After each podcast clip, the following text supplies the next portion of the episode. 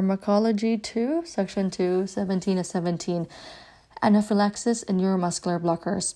Why do neuromuscular blockers cause anaphylaxis?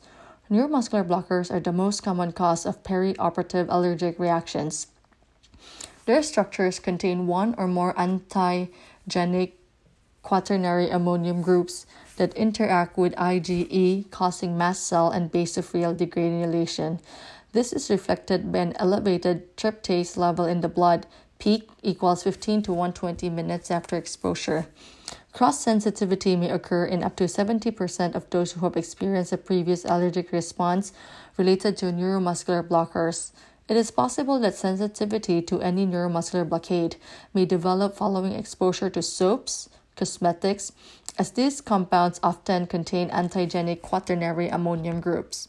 Which neuromuscular blocker is most likely to cause anaphylaxis? This is tricky because the answer changes as a function of the country reporting the data. As a drug class, neuromuscular blockers account for 11% of anaphylactic reactions in the United States. However, European data raises this estimate to 58% or higher. There are several French and Norwegian studies suggesting that rocuronium is the most common culprit, but this may not truly reflect clinical practice.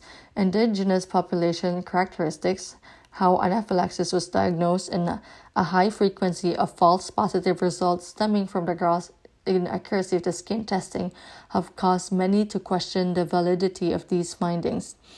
Data from the US and the UK suggest that succinylcholine has the highest incidence of anaphylaxis. Other US data says that rocuronium has the second highest incidence of anaphylaxis. Based on this, we can confidently say that succinylcholine and rocuronium are associated with the highest incidence of anaphylaxis. So what's the correct answer on boards? In it comes down to the references used and the item writer depth of understanding on this topic.